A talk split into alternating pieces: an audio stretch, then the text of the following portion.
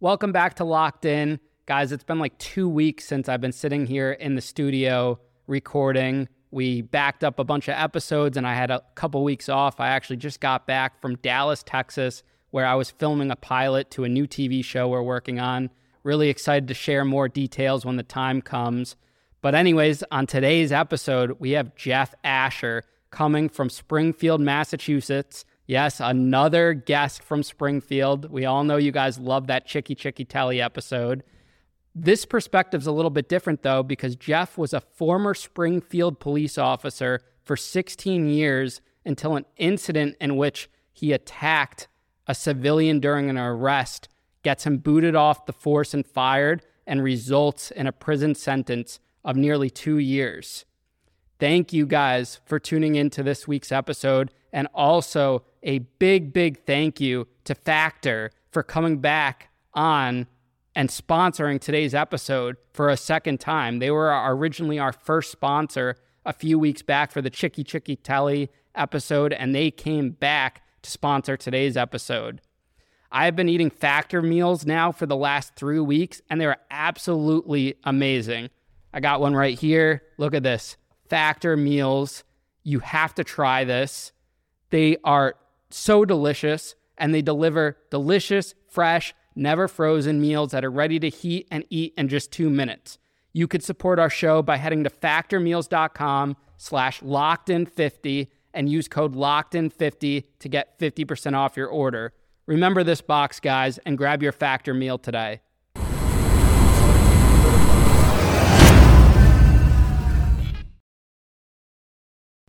Jeff, welcome to the show. Another Springfield Mass guy. I don't know what is with all the Springfield Mass guys. I feel like in the last like three weeks have all come out of the woodwork to It's come a- on the yeah, show. It's a popular city, you know. and you, you're friends with Chicky, right? yeah, I know Chicky very well. That's awesome. yeah, I a love that you guys time. are all like uh, close, or you guys talk to each other, and it, Yeah. it's all interconnected. Yeah, for a bigger city, there's a lot of people that know each other. It's kind of a close city. Yeah. You know? And your story is just as crazy as Chicky's story. I mean, a cop for 16 years and, and all this going to jail on the other side of the spectrum. So really excited to dive into it today. Yeah. Let's start at the beginning. Where did you grow up? What's your childhood like? What What's your family like? Uh, I grew up in Springfield, Mass. My father was a fireman in Springfield. He's been retired several years, but my mother worked for City Hall in Springfield, so another city worker, and my brother's a school principal in Springfield. So we're all, you know, we we're all employed by the city at one point, but it was a normal childhood, nothing crazy. Everybody worked. Um, my father helped run a bar downtown Springfield, Donnie's Cafe, which is a real popular bar.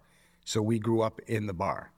We got to know all the cops and all the firemen and all the politicians, the wise guys. They all hung out there. Everybody hung out in the place.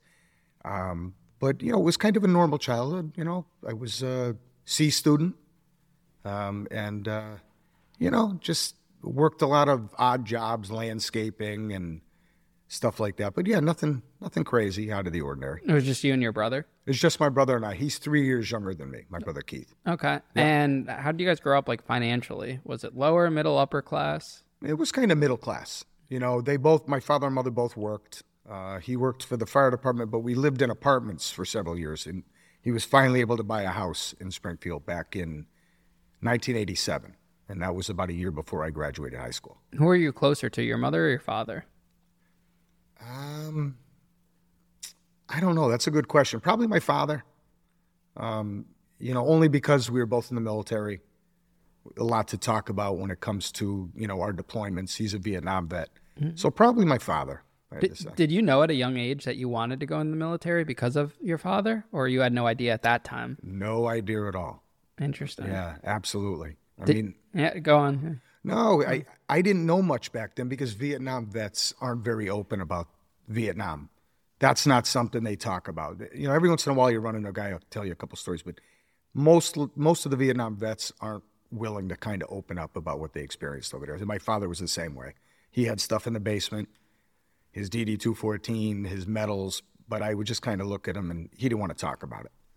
And I'm sure you were curious. That probably spiked the curiosity. Absolutely, and he had, he never had a role in me joining the military or anything like that. It was this was all me, but Some of it was because my father had served. Did you have any aspirations as a kid at that age of what you wanted to do? Like I know as a kid, I've always had aspirations. We want to be a firefighter, a policeman, anything like that. What were I wanted to be a firefighter. Okay. I wanted to follow in my father's footsteps and be a firefighter. And uh, the bar that my father worked at, Donnie's, was all cops and firefighters. But I will tell you, the cops that hung out there, bigger than life. This guy Tiz was 6'3", Italian cop, and I'd look up at him and see the gun, his revolver hanging off his his gun belt, and just the sheer size of him, his gold chains on. Be- Best guy in the world, Tiz.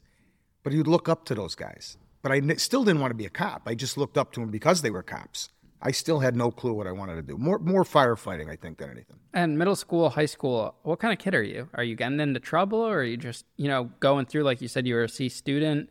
Uh, anything exciting happen? No, I mean it was kind of, you know, we get in fights and stuff like that, but it wasn't it wasn't crazy. I mean, I got along with everybody. You know, I got a mouth, so I loved getting along with everybody. Uh, all the different cliques, I could kind of talk and, and intermingle with everybody. So I never really had a problem going through school. I didn't get in much trouble. Little, little stuff heading into high school, little things, but nothing crazy. Yeah, you're very social. I, I I could tell that about you when you said, "Oh, I don't text. I like phone calls," and you know we hit it off right off the bat. It, it's always a good sign in a person when they're able Yeah. to do that. Some people are the opposite, and they're like, "Oh, I only text," and they and they can't respond well on the phone. So that's good. So high school's fine. When do you decide to uh, join the military? Did you go to college or did you go straight to the military? I did uh, one semester at uh, Stick. It's a community college in Springfield. I've never heard of it. Yeah, STCC. It's it's a small community college. I go there for I think three months, and I thought I was failing. I thought that my grades were horrible, and I'm like, what am I going to do? My parents take off to Washington D.C. for a party, and I'm like, I'm joining the military, and I Just drove- like that. just like that. I drove down to the federal building, and it's a kind of a funny story. I walk into the federal building, and they've got the hallway with the Navy, the Army, the Air Force, and the Marine Corps. And as I'm going down the hallway, all these branches are the Army guys like, "Come on in, I'll show you a movie, and you should join the Army." And the Navy guy the same way, "Come take a seat." Air Force. I get to the Marine Corps door, and I'm looking in. Nobody's coming, so I'm like, "All right, I'll walk in." I walk in. I see the dress blue poster. I see, you know, all the different recruiting posters and all the history, and I'm like, this is pretty cool. But nobody's talking to me. And this guy looks at me, goes, Come here. He brings me over, puts a VCR tape in, and he basically shows me what boot camp is going to be like and what it's like to be a Marine. I watched that and I signed up right there on the spot. Wow. Yeah. What year was this and how old are you? 1980, was it eight? 89. 1989, I, I walked right in, signed up, and I had to come back the next week and take the ASVAB. So I had to sign up for that. Uh, but once that was done, that was it. And you went right to boot camp. No, they gave me a date. I want to say that was in November. I left January 28th to go to Parris Island. Just like that. My parents came home and I said, Hey, I joined the Marine Corps. My mother's like, Oh my God, you're going to go to war. And my father's like, There's no wars going on right now. But it, it was the best move I ever made. Got me away from Springfield, got me away. I, I always wanted to. I was a short guy with a chip on his shoulder, and the Marine Corps is where all those guys go. It gave you some structure. too. Absolutely. Yep. Your dad was probably happy too to He follow was. his footsteps He a was. bit. He was absolutely, and he loved the Marine Corps. My father, growing up, you know, watching Sands of Iwo Jima. We'd watch Dirty Harry movies, or we'd watch Marine Corps movies. He always looked up to the Marine Corps, even though he was in the Army. But uh, that's kind of what got me going in that direction. And you make it through boot camp. Everything goes according Oh, yeah. to plan. Oh, no, yeah. how were, were you like in good shape at this period of time? Did you have to lose weight? What did you have to do? Um, I probably had to lose ten pounds. I had to get in running shape. So I was I was in okay shape, but I had never really run before. So by the time I got to boot camp, I was at like maybe three miles. But they basically they can mold guys that never ran before, never exercised before, and you're going to be in great shape when you leave. It Just it helped me out a little bit with my my wind, you know, going in like that. But uh, you know, boot camp's tough. Parris Island was extremely hard. How do you think your friends would have described you at this time period back then?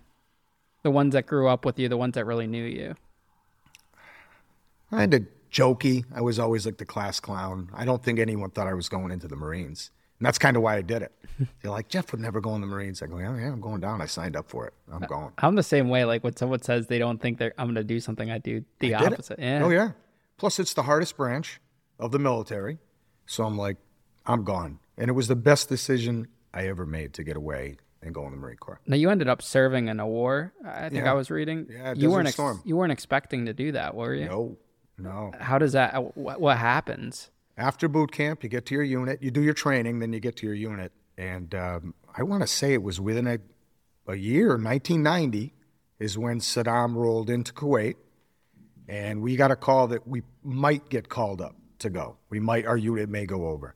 Uh, and then about 30 days later, we got called up. And that was it.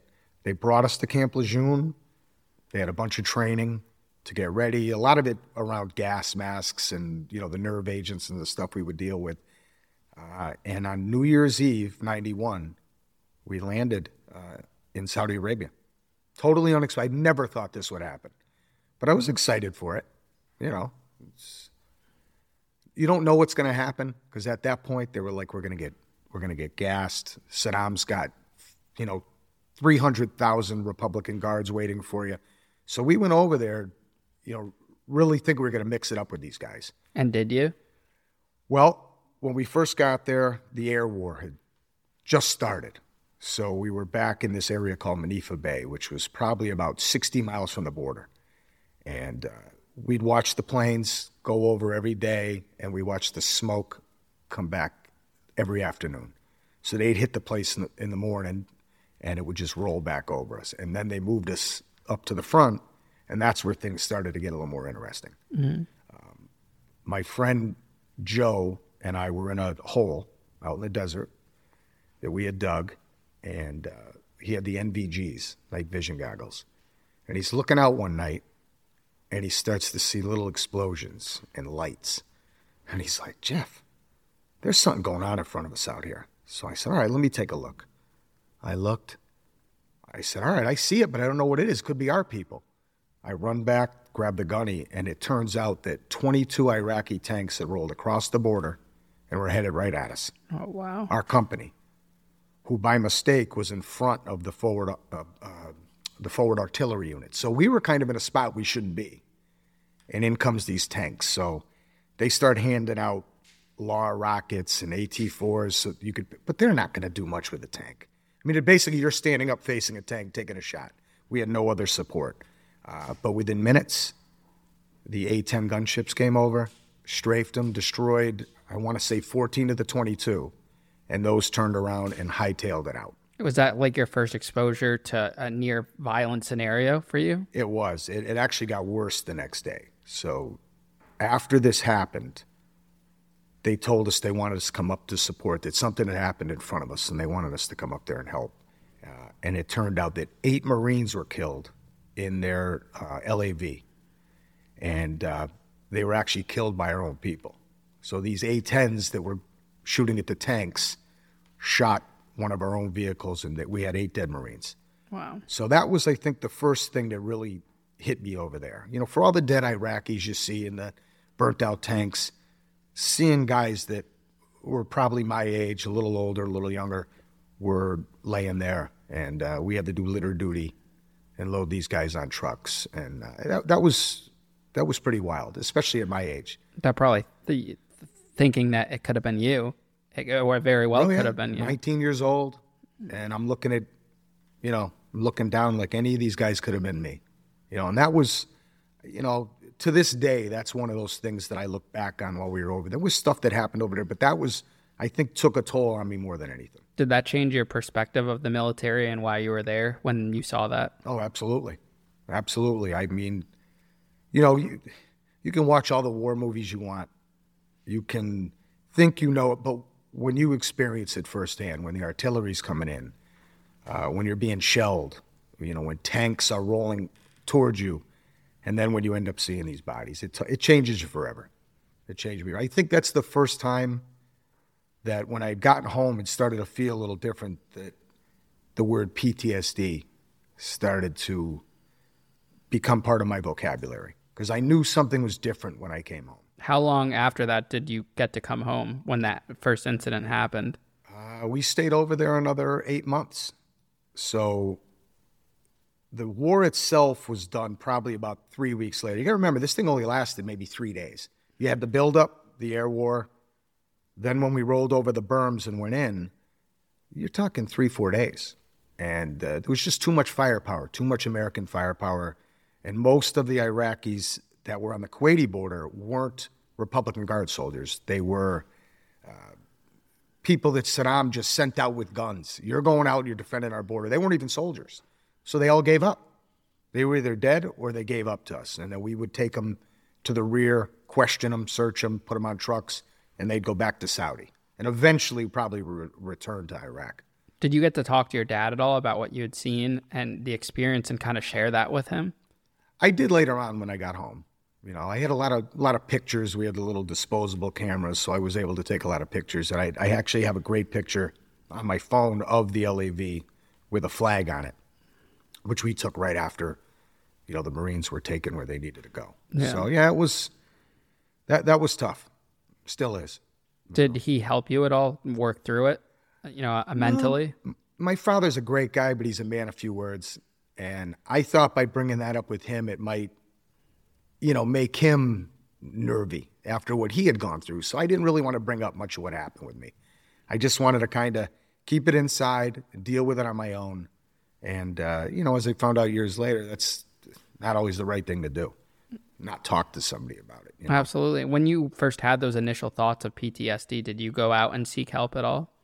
Uh, no, no. It, it took several years because, and I'm, we're going to get into this, but when I got on the police department, incidents started to happen. And what that does is it exacerbates the PTSD that I took from the military, and it gets worse and worse and worse.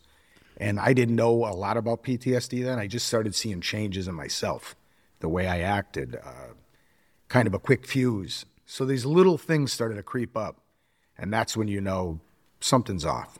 Something's off. And I eventually ended up getting help, and still am to this day. That's good. How long were you in the military for? That did you serve in general for? Eight years. Eight years. Yep. So you that one that one instance when you first started experiencing that that, that thoughts of PTSD, you still went back and and continued on. Yeah, when eventually I went into the reserves, and that was for the last couple of years because I was just getting onto the police department. So it worked out perfect. I only go one weekend every month to Plainville, Connecticut, and you know, two weeks a year they'd send us somewhere. Uh, but that was it. I mean, I was I was pretty much done at that point. The last couple of years were easy. How so? How old would you have been? Like 26, 27 when you uh, No, 20, 22, 23. when you were totally done? No, when I was totally done, 26. Twenty six. Yep, What year do you join the police force? In 1993. And you're how old? Twenty three. Yeah, 23 years old, yeah. Why did you decide you wanted to join the police force? Because you could have probably just lived off of the pension from the military at that point. Did you need the police force? Well, you don't get a full pension doing even eight years. You're not, Really? gonna- you're not going to get anything, no. You served the country for eight years, and they don't. That's a little insane. Yeah, yeah, A pension would have been 500 a month, if that, 400 a month. So there's no money coming to you if you don't serve 20 years or more. You're not getting anything. Wow. But uh, I took the police test in 1990, right before I went to boot camp. And I kind of forgot about it. Oh, so you took it before? Yeah, I took the fire and police test, but I hadn't, you know, I, I forgot about it. I came once I came home from Desert Storm, I was working as a bouncer at a bar in Springfield, this bar called the Keg Room. And uh, I went home one day, and my brother said, "Hey, you got a, a letter from the city of Springfield." So I opened it up, and it said, uh, "We're looking for candidates to be police officers. You've passed the test. If you're interested, please come down to the police department and sign a sheet." So I go down, and uh, I tell him I want the job. He says, "Oh yeah, you're number uh, 65 on the list. We're only hiring 35." So I said, "Okay." He says, "If you were a veteran or a minority, you'd be all set." I said, "I am a veteran." And he goes, "You are?" I said, "Yeah." He goes, "Drive to Boston tomorrow. Get your name on the list, and you're all set." So I had to drive all the way to Boston with my DD 214, put it on the counter, and the guy dropped it dropped me all the way to number six. All because you're a veteran. Yep, yep. So there was three cadets ahead of me, two veterans, and then myself. So Interesting. yeah, so I became number six and uh, went right into the academy. Why Boston? That was just like the headquarters. Right, that's where the civil service headquarters is, and the uh, everything to do with all the testing that takes place all goes through Boston. Now, did you join the police force just because you felt like you had some background with the military, or were you passionate about it? No, I wasn't passionate about it at all. I didn't want to be a cop. But I get that letter in the mail, and I'm thinking, okay, You connect the dots. Mm-hmm. fifty-eight thousand dollars a year. But this is back in the early '90s. Fifty-eight thousand dollars a year, another ten in overtime. I'm like, plus I get a gun and a badge. I'm like, I'm in. That was it. I mean, it was like a, it was just like me joining the military. I made the decision right then. Okay, I can be a cop. You know, if this guy can be a cop and that guy, I can be a cop. What did your parents think about you joining the police force at that point? I don't know. I mean, I don't. My mother never reacted to it. You know, I think my father would have rather I've gone on the fire department. In retrospect, I wish I had gone on the fire department, but um, I think it was the right decision at the time. Uh, the academy was fairly easy. You had the military training. I had the military training. I was the president of my academy. Um, you know, the, the training itself was by a couple of old, kind of old school cops who were great guys, but they were kind of burnt out. So the training was super easy. Uh, the running we did was super easy. Um, and I ended up graduating, I think it was about three and a half months later, I graduated from uh, the police academy and then went right into my shift. How hard is the training for to become a police officer? Because something I see on social media is they, they like you know how the city announces when someone gets sworn in. Right. There's some very overweight officers out of shape that are, are getting through the academy, and we had a NYPD officer on the show, and he was like, "That's like one of the most disturbing things having."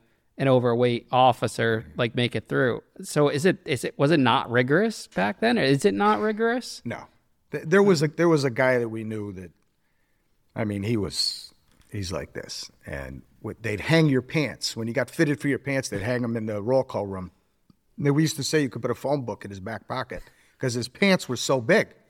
Uh, this guy couldn't run ten feet without passing out, and he's, I believe, still on the job. How? I have no idea. These are the people that are I know, protected, I know sir. it's awful. Wow. It's, and they're good guys. Don't get me wrong. No, I'm great, not, great, I'm not yeah. fat shaming them. Of Some of them are actually really good cops. Yeah. But um, there's really no.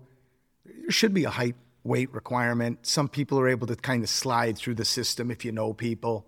You I think it's one thing to go in fit and then become maybe as you get Sure. older in your career. That's different. That happens. It's aging, you know. Exactly. But to go in not at your prime, I don't know. It's just it's it's definitely Yeah. strange to see. our academy. I'm looking back on our academy because I would have retired two years ago, or two days ago. Um, would have been my full retirement. Uh, I look back on my academy. We were in pretty good shape. The guys, a lot of ex-military. Um, you know, a lot of kids that I went to high school, but they were nor- you know normal height, weight, skinny guys, but no really big dudes. Uh, and everybody made it through. I think we only lost two people, and it wasn't for physical stuff; it was for mental stuff. They kind of broke down in the academy, and, and they just left on their own. Now, did you see a lot of uh, veterans joining the force at that time period? Yeah, there, there there was quite a quite a bit of them. I want to say in my class we had about eight veterans that were in there. A couple guys that went to Desert Storm, not with me, but they were there when I was there. Um, some guys that already served in the Army and the Navy. Uh, they didn't go overseas like I did, but they were still you know they're still veterans. Um, and uh, we had a much easier time in the academy because we already knew the paramilitary you know how this how the military works. Now the police department's paramilitary. The uniforms the shining of the boots the running. I think it was a lot easier for us. Some of the civilians are like what? I got to fire a gun? Yeah, they never fired a gun. Yeah. And now they're giving them the you know they got to go to the shooting range and fire they're nervous What was harder, boot camp or police training? oh my god parris island is yeah it's, it's the toughest training you're going to do in the military for a boot camp No. It's it's Parris Island, then the Coast Guard as the actually as the second toughest training regimen. But uh, Could you have stayed on in the military longer than the eight years if you wanted to? oh yeah, I look back now and say, you Do know, you wish that you did? yeah, I don't think I'd ended up where I did if I had stayed in the military. Where do you think you would have been? Like, do you ever think about the what ifs, like where you would be in the in the military if you stayed? Yeah, I mean, I, I probably would have been gunny sergeant or over. Um, I probably would have been living, you know, on a base or near a base. Now, I, I would have gone to Afghanistan and Iraq after that if I had stayed in.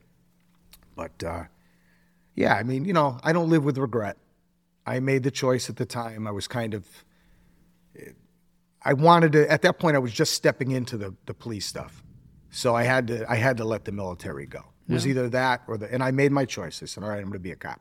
So you become a cop. What's day one like on the job? All right, day one, I'm working the four to twelve shift. Okay, so half the class goes four to twelve, half the class goes midnight to eight, which is kind of where we all end up. The dog watch. Um, and I get in the car with this guy, CJ, who was a really good guy, and he just tells me, "Keep your fucking hands off the radio. Don't touch it. Keep your mouth shut. All the shit you learn in the academy, bullshit. None of it matters when you're out here." I'm like, "Okay."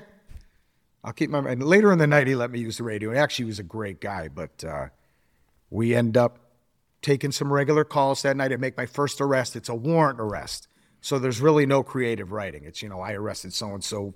This is his address. This is the warrant number, and it, but that was my first arrest. So it was exciting, even though it was for a warrant. The guy didn't fight. It was kind of kind of easy, but uh, you know as time went on, uh, you know you start to see crazier stuff, crazier things start to happen. You're seeing the worst in people. So kind of that's when things kind of stepped up a little bit. Did you set like morals for yourself as an officer in those early days of what kind of cop you wanted to be? And maybe you saw other cops and say, I never want to be like that individual too? Oh yeah, absolutely. I I wanted to be the cop that um, would give people breaks when there needed breaks to be given. I didn't want to be that guy who wrote everyone a ticket who locked up everybody for a dime bag of weed. I wanted to be somebody that I felt when I was around the public that you know they would trust me, get to know me, uh, and respect me for doing stuff like that. Um, there were some cops that I saw early on that I knew right away. I don't want to be like him. I'm not saying they were brutal. It was just the personality. I don't want my personality to be like theirs. I want to be a different cop than they are if we had like one of the officers that you're in training camp with here right now, what would they say about you from that early time period? How would they describe you? I think they describe me as a, as a go getter. Um, you know, like I told you, I was the president of my class. Uh, I got along with everybody in there for the most part. Uh, I didn't beef with anybody. Um, you know, they, like I said, they, I think they trusted me when we were in the academy and we built a we built a bond in there. So I think they respond fairly well. I don't think anybody would be able to tell you what they what happened to me, you know, 18 years later. But yeah, they, they no one could predict that. No one could predict it, right? What's the town like? The city like? Is it crime heavy? Is there violence? What's a? I know there's like a lot of mob activity, but is it like violent mob activity? There's a lot of stuff goes on in Springfield. So we back when I came in in '93, the north end, which is your Hispanic area, was the Latin Kings and the Los Solidos. The Los Solidos, or the uh, they were out of Hartford also, the Los Solidos. Uh, the Winchester Square area was predominantly black gangs. That's where they all kind of hung out and did their stuff. But uh, it was it was very a lot of shootings. Um, our murder rates always hovered around 20, 18, 20, 22 it's never really deviated. Although this year uh, we're heading for a much higher rate. Right How does that compare to like some of these other big cities? Per capita, about eight years ago, Springfield was ranked the top ten most violent city in the nation. Oh wow! Yeah. And what about when That's you were serving as an officer? I don't know if we were there then. I just remember that article probably around the time I was leaving the department, but to me, it was there were sections of Springfield you had to be very concerned when you got out of your car. And would you hear about stories of crazy things happening to officers because of the violence? Oh yeah, I mean there were, you know, there's been plenty of cops shot at, plenty of cops stabbed. Um, we've we lost a few guys. There were two cops killed, uh, Michael Berg, uh, Beauregard and uh, uh what is it, uh, Michael Scavina. The two of them did a traffic stop in Mason Square, uh, which is the predominantly Hispanic area and when they got out of the cruiser, one of them had a vest on and one of them didn't. And there were two brothers in the car, and they started shooting. The one that wore the vest got shot in the head, and the one that did uh, or didn't wear the vest got shot in the face.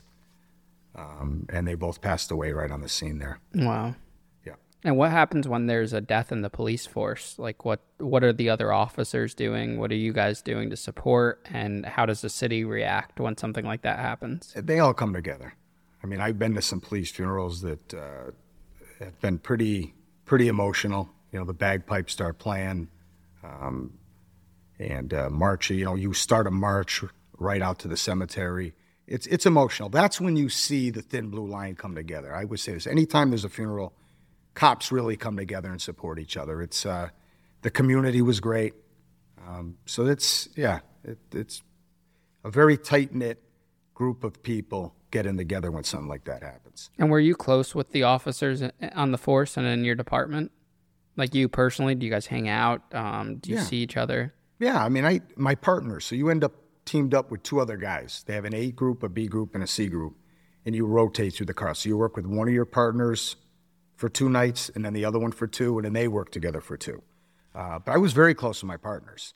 You know, plus once you start to go through things with them, uh, you know, fights and kind of stressful stuff, that you form a bond. And I think that's what happened with us. We, you know, some of our partners, we formed a tight bond over that.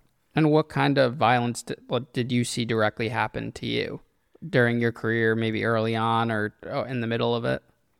in 95 i end up getting paired up with this cop. And uh, i had already heard some rumors about this guy that he had fired a gun at somebody in the woods said he saw a shiny object and that he tried to clean his gun with aqua velva to hide the fact that he shot it. That's the first story that i heard about him. And then the incident I was involved with him was we were driving down the street called Locust Street, and there's this Red Lion bar, very seedy place. And as we're driving up, he tells me, grab this guy out on the sidewalk quick. I want to talk to him. So I wave the guy down. He comes over to the car. While he's at the car, I ask him, hey, you got your ID on you? Where you from? What's your name?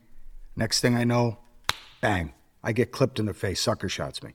So I grab him and I'm holding him like this. I'm trying to choke him. I'm pulling him into the cruiser. I'm starting to hit him. He gets out, runs around the car, grabs him, starts to pull him off. I jump out, and as soon as I jump out, he wriggles himself loose from from my partner, points a gun at my face, fires three times, a little 38 caliber uh, Rossi revolver. Boom, boom, boom. I mean, I didn't even have time to react. Three shots, and he, I didn't know if I was hit or not. I wasn't, but I didn't know. You just the three shots go off, and I was. I called for help on the radio. Shots fired, and you could. And Springfield's a, a bigger city. You could hear the cruisers already. As soon as you hit that button, they're coming. I mean, you know, 20, 30 cruisers are coming with guys that are ready to help. Um, the guy ended up blowing his own kneecap off on the ground. He kept firing the gun underneath him, and uh, it was a great arrest. I mean, this this guy had heroin in one pocket, crack in the other. His windbreaker was filled with extra shells for his gun. He was wanted out of New Jersey, and uh, and then he shot himself on the ground. How does he miss you if he points a gun at I your have face? no clue. Were you ducking at all, or were you? No, Did you freeze? But it's just when I got out of the car, so it was still kind of moving, and he's like, boom, boom, boom, and I could hear it. I could just hear the cracks of the gun, and I'm like, I think he missed. I think he missed me, and he did. And then, that, you know, then it was we jumped on him, got on the ground, and you heard another shot, yeah. and that's when you heard, I heard him scream. Did that trigger any PTSD at all in that moment? It did after. It did after. Not at that moment. I mean, at that moment, my, you know, I was about as amped up as could be. So no, it didn't. It didn't bother me then. But uh, later that night, when I got back to the station, I noticed something, and it's it sticks with me to this day because it wasn't just this incident. But no one asked me at the station how I was doing. Not one person. You need to talk to somebody. How you feeling? Nobody said a word. I ran out to a payphone at the time. They had the payphone out, out front, and I called my wife and I said, I was just almost killed. She said, What happened? So I told her the story. She says, Well, come home when you can. And I said, I think I'm going to go out and grab a drink. So my father was still bartending at that bar downtown. And I said, I think I'm just going to go down and have one drink to kind of ease it, and then I'll be home. But nobody ever asked me. There was no, and there's still to this day that they're still not where they need to be for cops with PTSD. They're just not there yet. Why do you think that is? I don't know. I don't know. I really don't. Um, I mean, the my read of it was always, if you're a cop, you don't cry about this is our job. Not, we don't want to hear that something upset you. You're supposed to have that tough guy mentality. Go have a drink, go home, forget about it. We'll see you next shift. Nobody ever really cared when you got involved in anything crazy. Every once in a while, somebody come up and your partner, hey, you're doing good, you're doing good. But I never saw anything from the administration where they came to you and said, hey, are you doing okay after that incident? Or are you doing okay after this accident? Or, you know, because it happened. A lot of stuff happens over the course of the career. Mm. And, uh, you know, the stress gets worse and worse and worse as you go on. And uh, we don't really don't have an outlet for it. Did you harbor any resentment towards the force after that instance? When you when you were thinking everything? Oh yeah, that stayed in the back of my mind. And uh, come to find out about a year later that the cop, well, I'll, I'll tell you ended up what happened. So after this incident, I get called down to the DA's office. And he sits me down and he plays me yelling for help. And he says, You remember this night? I said, well, Yeah, it was just a few weeks ago. It was awful. And he says, uh, Tell me what happened. So I told him the story I just told you. And he looks at me and he goes, I can't put you on the stand. And I said, Did I do something wrong? He goes, No. He goes, You read your partner's report that night? And I said, No. And he goes, Read it. This cop was one of these cops that he wanted that hero complex. So he want, he did creative writing. He wanted everything to be about him. So I'm the one who got shot at. He turns it into he's the one who got shot at, but the guy pointed the gun at me. So they had to plea this guy down for this because he lied on the report. And the DA was smart enough to say, Jeff, I, am not going to put you on the stand to lie. So instead of getting 18, 20 years or more, he ended up serving 12, and then he was turned over to Jersey to serve his warrants down there. What happened to the cop? Uh, I'll get to that in a second because okay. it, it's important I tell you. After that incident, I worked with another guy who was one of my favorite partners, this kid, Brendan. And uh, he says, Jeff, you should have known this years ago. He said, I was out one night with this cop, and he said, uh, We get in a stolen car chase. We chase the car into a driveway in the Mason Square area. And he says, The guy gets out, runs. Brock gets out to chase him. And he said, I go check out the stolen car quick, make sure there's not a second person in it. And he says, They get out in the woods, and Brendan hears two shots boom, boom. So this guy we're talking about comes out of the woods with the guy and he hands him to Brendan and Brendan walks him back to the car. The guy looks right at Brendan. And he goes, "Listen." He goes, "That car out there, it's stolen." And he says, And those two bags of weed I got in there, contractor bags with the stem sticking out the bag, goes, that's mine too." And he says, "I got two warrants." And he says, "And that gun, that's mine too." And it's not registered to me. He basically fessed everything. And then he goes, he tackled me. He grabbed the gun out of my waistband. He fired it twice in the air out there. And now he's saying I shot at him. And, and Brendan said, I believe the guy. I mean, he can't do anything about it because he wasn't there, but he knew that this kid was telling the truth. Yeah. Yeah. That's so crazy. But that's that hero mentality. Just like I didn't get shot at, he got shot at. He did that his whole career, this guy. And he left because somebody put a picture of his face on a donkey and put it up all over the police department. He sued the police department, walked away with I think I think three or four hundred thousand in his full pension. For that? For that. And that's a cop that never should have even gotten that to nope. begin with. Nope. That's like a flaw in the stress, system. Wow. The stress is killing me, and the, everyone in the department's out to get me, and you know, there's a picture of me as a jackass with my face on it. He sued, won, and retired and left. How did you feel about cops like that? Because I'm sure you encountered a lot. Awful. In 16 years. Oh, yeah. Hmm. Yeah. I mean, those are the guys you don't want to be around. And we didn't have a ton of those guys. Don't, don't get me wrong. There's 500 guys in our job. There were probably maybe 10, 12 guys you didn't want to be around. Um, you know, there were cops that were better than other cops, cops that were smarter than other cops, uh, more street savvy but you know, it was it was a good crew of guys. There were only a, a handful that you questioned where they're coming from. No, you know, whether it be racist, whether it be you know homophobic, whether it be uh, you know, are they brutal? Are they are they just going after people, targeting people?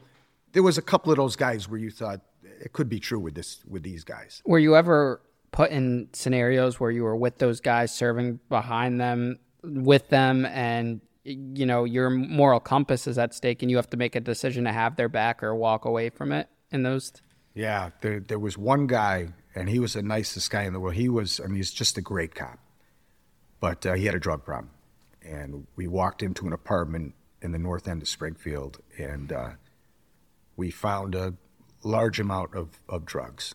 And uh, I watched him throw the drugs out the window. They fall down into these bushes three stories below. Like, what did I just see? And then he says, I'll be right back. And then he goes down, and I see him circle in front of the window and pick him up and put him in his pockets. And I'm like, did I just see that? He's a great guy. And, you know, the department during training would always say, if you see a cop doing something bad, you report it.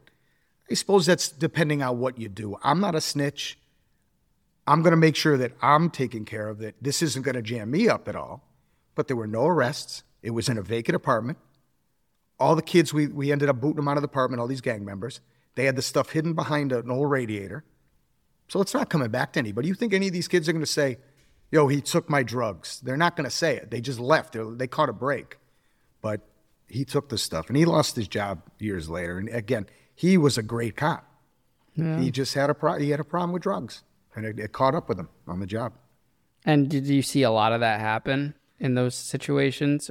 Not a ton. Um, you know, there were little things I saw here and there. A lot of it focused on more the use of force than it did drugs. So there were times I saw guys go overboard uh, and do things. And uh, the ones that would piss me off are the guys that show up to your chase or your call where you chase somebody and they come flying while the guy's cuffed and they tag him.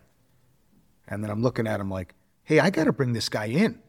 You just roll up and smack the guy in the face because you drove here at 80 miles an hour and you're all pumped up. Then you hit my prisoner. Guys would do that. Why? What What's the logic behind that for them? Is it an ego thing, a power trip? Ego, adrenaline, uh, kind of a, a fuck you to, to you know to the bad guy. Like I had to drive here at 80 miles an hour. I'm the one who caught him. I'm the one who has to walk him on the camera in five minutes. And you walk into the woods and you smack this guy as hard as you can in the face, drag him out, rip his clothes. Now, when I get in, that's how he's going to look. He's going to have a hand mark on his face. And, uh, you know, he's my responsibility, this guy. That, that happened a lot. And when that happens, are you standing up for this uh, prisoner? Or are you saying, hey, don't do that? Like, are you. Well, I, would, I, I wouldn't do it right there. I'd grab the guy later in the garage and tell him, don't ever do that to my prisoner again. If I got a right on this, if my ass is on the line, we're going to have a talk. But don't ever do that again. And, you know, but it did. It happened once in a while. Now, if something was getting too far taken, uh, uh, carried away, would you have stopped it? Oh, sure. Absolutely. So you knew the difference between right and wrong. At, Absolutely. In, in yeah. that sense. As it turns out, I was involved in a lot of incidents, uh, you know, later on in my career, but yes, I, I, definitely would stop it if I saw it going too far. Now, throughout your career, like if we were to look at your file, what's it like? Like, is there thick? You, it's thick. Thick. And when you say thick, what do you mean by that? My IIU file is very thick. What's an IIU file? Internal investigations. So you were involved, roped in a lot of things. A lot of stuff. When Factor jumped on board to sponsor our podcast, they sent me a box filled with assorted smoothies and chef choice meals. My production team absolutely loved the smoothies, and I enjoyed the meals so much that I've been spending my own money to order meals. So far, I've tried the jalapeno lime cheddar chicken, spicy sweet potatoes and peanut sauce, turkey chili and zucchini, and the garlic and herb chicken breast. This July, get Factor, America's number one ready to eat meal kit, and enjoy eating well without the hassle. You choose your meals and enjoy fresh, flavor packed meals delivered to your door. Ready in just two minutes, no prep, no mess. Head to factormeals.com slash locked50 and use code locked50 to get 50% off your order. As you guys know, I'm super dialed into my fitness, usually working out twice a day between weight training and boxing. Post workout meals are so important, and by choosing to order my post out my post workout meals through Factor, I could treat myself to 34 plus weekly restaurant quality options like bruschetta shrimp risotto, green goddess chicken, and grilled steakhouse filet mignon, ready in just two minutes. This podcast is everything to me. It's on my mind every day, and I'm constantly working on it and perfecting my craft. Some days I'm so dialed into my work that I don't always find the time to hit the grocery store. With Factor, I'm able to skip the trip to the grocery store and the chopping, prepping, and cleaning all while still getting the flavor and nutritional quality I need. Factor's fresh, never frozen meals are ready in just two minutes. So all I have to do is heat and enjoy, then get back into growing the podcast. Head to factormeals.com slash locked in 50 and use code locked in 50 to get 50% off my order. That's code locked in 50 at factormeals.com slash locked in 50 to get 50% off your order. Because you did it or people accused you or what would happen? Well, I'll start off with what turned out to be the main reason that I ended up in jail. Okay. So in 1997, there was a house in uh, this Mason Square area, the one that I told you is kind of a hot spot. Um, and uh, we get a special, what's called a special attention. So one of the police commissioners lived on this street and said, Hey, at the corner of Quincy and Orleans, his house, they're dealing crack all night. There's gang members out there. You got to do something. So she goes to my captain and she says, I want a special attention on this house. Who works the district car? Oh, it's Asher and his buddy Mickey. All right. So we go up there, knock on the door. They, it was, wasn't a raid now, but eight of us went there, and some dope lets us in. When we go in, we find a ton of fake drugs. They were cutting up soap, and they were selling soap as fake crack to all the white kids that come from the suburbs in Vermont. You know, these kids don't realize they're smoking soap until they get halfway up 91, right? Going Yeah. back to Greenfield or whatever. So we go in, the tub is filled with feces and urine. The house stunk. You got the fake drugs. We're kicking people out. And I get a guy outside, and uh, I say, What's your name? He says, Roy Dancy. I said, Let me search it quick. Big knife on him. Take the knife off him, run him for warrants. Nothing comes back. I let him go. So that night, I get into the uh, police department. I pull in my cruiser, and this guy comes up to me and goes, Hey, Jeff, I used to work at the jail. He says, uh, What name did he give you last night? And I said, Roy Dancy. He goes, That's not Roy Dancy. That's Roy Parker. He says, Let's go run him now. Five warrants, all types of crazy shit.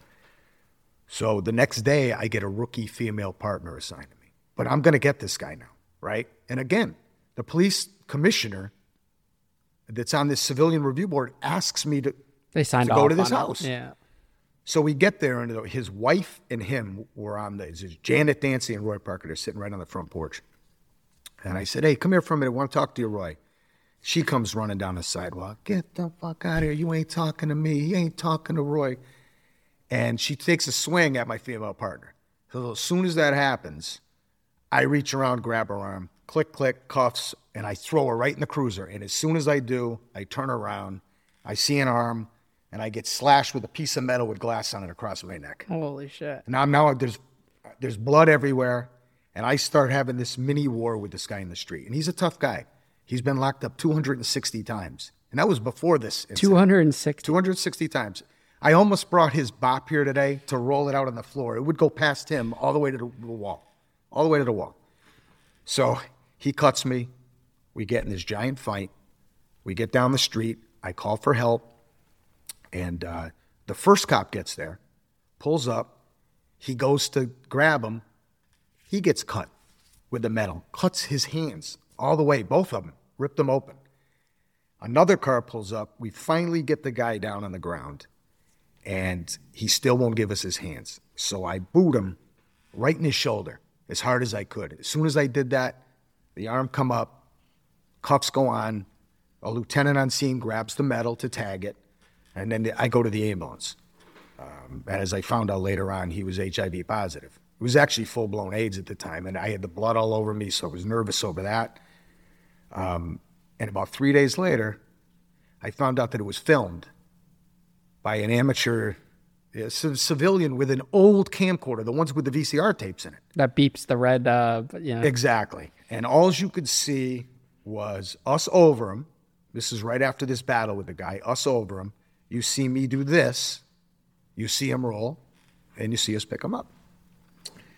All of a sudden, I get suspended for five days, and the story hits the media. White cop kicks black black suspect in head. I'm like, I didn't kick him in the head. I kicked him in the shoulder. He cut my neck open. Like that's I could have shot the guy. I didn't, but I could have. And it just turns into this media firestorm. The next thing I know, it's the news in LA. All over the country, they were playing this clip and they were comparing it to Rodney King. And I was getting calls from, from everyone. And I'm like, what am I going to do? I didn't do this. I mean, I did it. I kicked him. He cut my neck open. He had five warrants. He's a, he's a bad dude. Well, the news, once the news gets your name, they can write whatever they want. So it was all premised around the fact that I was white, he was black, even though there was no racial component to this thing at all. This is just a bad guy with a warrant who happens to be black, and I happen to be a white cop. Um, this went on for almost a year, where I wasn't. I was suspended without pay. Um, I almost lost my house. You know, I very well could have been divorced, although my wife stayed by my side through a lot of stuff. She wasn't that. It was just the stress that it brought on the family. Um, and this was before I had kids, so it was just the two of us. What year? What time frame? 1997. 1997. 1997. And yeah. you're not even 30 yet. Not even 30. So I'm seeing all the news coverage, and it got worse each week. It, it, this, they said that uh, I was the judge, jury, and executioner. And I'm looking at my lawyer like, executioner? The guy got five stitches on his head. His shoulder's not even hurt from where I kicked him. I said, I'm hurting more than he is on my neck. Didn't matter. The news just kept in, inflating. They love to do that. They love to take uh, stuff like this and make it into something bigger than it was. Uh, in retrospect, that night ruined the rest of my career. Because they would use that against you later. Everything on. I did after that, every time my name came up, every time I arrested somebody that complained, he was part of the Roy Parker thing. And they'd build this kind of, uh, they'd build this personality like this guy's a brutal cop. Look at him. Look at him with the tattoos. Uh, the, you know, he looks like he's, uh, he's Aryan with his shaved head. He must be beating people. Not, but here's what ended up happening. We get the court. And during the hearing, he admits on the stand, Roy Parker, that he did not kick him in the head after a year. He admits it because the nurse at the jail, at Ludlow Jail, said, Hey, when he came in, he said he got hit with a small billy stick in the head, and the cop kicked him in the shoulder. But it was a year before all that stuff came out. And at the bindover hearing, the judge, during a break, or actually coming back from a break, had a TV brought in, put a VCR tape in. They had slowed the tape down and they circled the metal weapon underneath because it was this thing about did he still have the weapon on him when you kicked him? Was it there?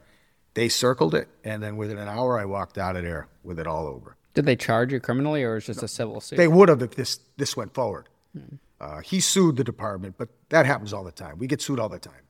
Um, How did it make you feel like this whole thing that the department maybe didn't even have your back at this point? Oh, they didn't. And let me tell you, it got worse. They made me go to sensitivity training. Uh, basically kind of admitting that there's some racial component to it. You need to uh, read this book about slavery, and you need to read this other one about how to deal with people that are Vietnamese. I'm like, what am I doing here? I'm like, I was right. I did the right thing. But because the newspaper for so long destroyed my name, there was almost no coming back from this. Uh, and it took a little while to get back to, to work. I mean, I, I ended up back at work probably three months later. And it was hard. It was hard transitioning back to work. It made me think about everything I did the rest of my career. Did you ever find yourself taking that anger out on other arrests, like as time would go on, because of the frustration with the department cutting corners, anything, or were you just a no, straight and arrow I, cop? Listen, I made mistakes on that job. Mm-hmm. None of them are the stuff that have been in the newspaper. I've made some mistakes. Uh, I've yelled when I shouldn't have. I've probably gone too far a few times when I shouldn't have. Uh, nothing criminal, nothing like that. But I made bad decisions, as all cops do. We all do. We all look back and say, geez, that night I shouldn't have been that. I was too hard on this kid. And, um, but nothing that I went through was, was like that. These were all uh, really bad guys that did not want to cooperate with the police, and I had to use force. And my name being attached to it made it even bigger than it was. So, on the times that you, it was right that you had to use force and you genuinely knew you had to, but they were a different skin color. Were you hesitant at that point because of this past incident? It's always in the back of my mind. Yeah. And and they would still put me in areas where there were African Americans, there were there were uh, Puerto Rican, and it, that's not what policing is about. I'm not out there to. I don't look at people. It's, it had nothing to do with skin color. This has to do with hey, you give me a dispatch call to go here, I'm going to go there. Whoever I deal with, so I deal with. If they've done something bad, they're going to go to jail. It, it, doesn't matter. No. So if it was a white guy, you would have done the same would thing. Done the same thing. Yeah. Would have done the same thing. How are your colleagues treating you when you came back after that leave? They were actually great. I got a lot of support from the street cops. Um, a lot of supervisors stuck by me. Um, some of them kind of, you know, they put themselves on the line. So a couple of these bosses by stay, having my back because they knew it could mess with their career, their promotions. But uh, I got a lot of support because of that. Yeah. But my reputation in the city as a cop, my reputation at the courthouse as a cop, all went like this. And I thought I could survive it. I said, if I just go back and, you know, just be myself and keep working, this will all work out. But uh, it didn't happen that way. Do you wish you, could, if you could go back in time, that you could leave after that yeah, incident? I would have resigned after that. My father-in-law and uh, and my parents both said, you know, maybe it's time to leave, go do something else, lateral transfer to the fire department, whatever. But uh, in the back of my mind, I always thought I could survive that incident, and uh, it didn't happen. Actually, things got a lot worse. You know, something I've always been interested about is like when the city will publicize an individual for all the good they do, and then the second that something goes wrong, yeah. it's over and there's no coming back. And I look at my situation with that because I used to write good articles about yeah. me, and then then something happens that they don't even know the full story to. It's it. It's oh, over. done. Yeah, you're, you're done. done that's like it. I strongly believe in like you're guilty the second you're arrested. Oh yeah. There's no fair trial. There's nothing. None. And my, and my my chief at the time, early on in that incident where I had to kick the guy in the shoulder, she said after one week, "This is my chief. I wouldn't want to see a dog get kicked like that." I'm looking like, that's a. She hasn't talked to me. She hasn't talked to anybody involved. Now the chief's hanging me out to dry.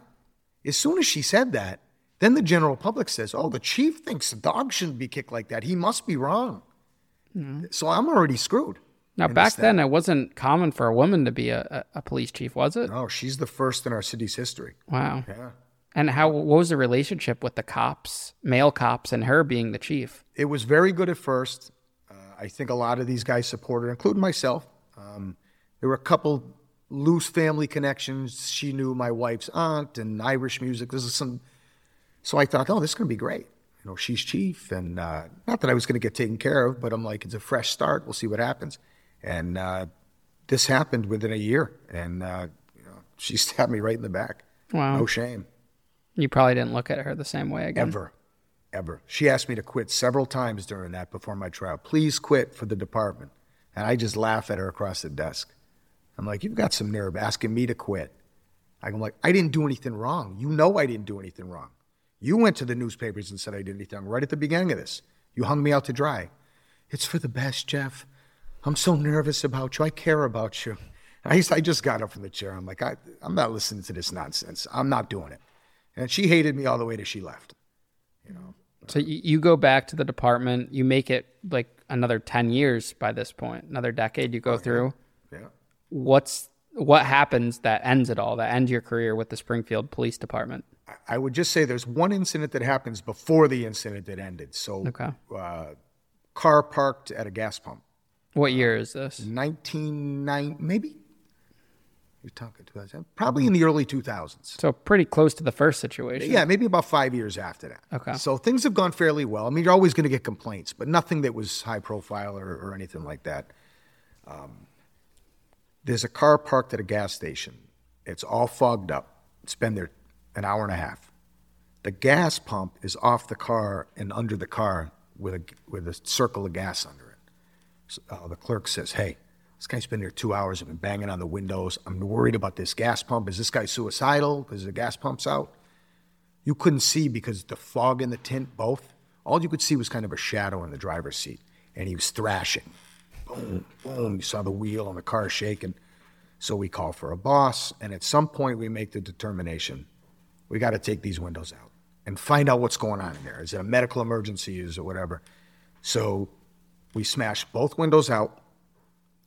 One of the guys I'm with opens up the passenger door. The guy's fighting with him. Now he's swinging. He pulls him out through the passenger door onto the ground. This, guy's a big dude. We're rolling around with him. I mace him. We handcuff him, get him in the ambulance, and the guy calmed down almost instantaneously. He said, I'm a diabetic. And I pulled in here to grab some food. I didn't feel right, and I've been here for a while.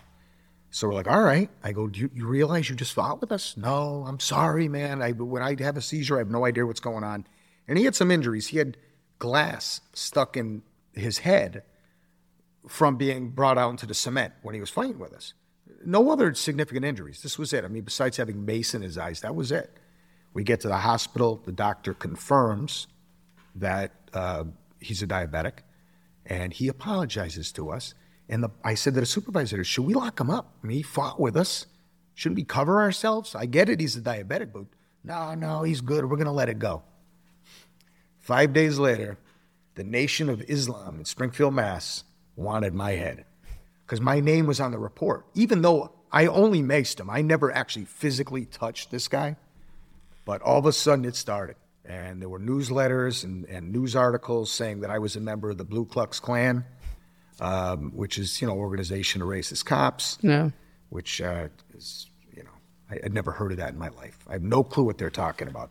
But it was we beat him, we dragged him out the car window. He never came out the car window. He came out the door. But that was it was all inflated. Somebody that was in a window up top claims we stomped on his head for 10 minutes. This guy had no injuries to his head but a couple glass punctures. But these are people that, you know, they're not friends friends of the cops.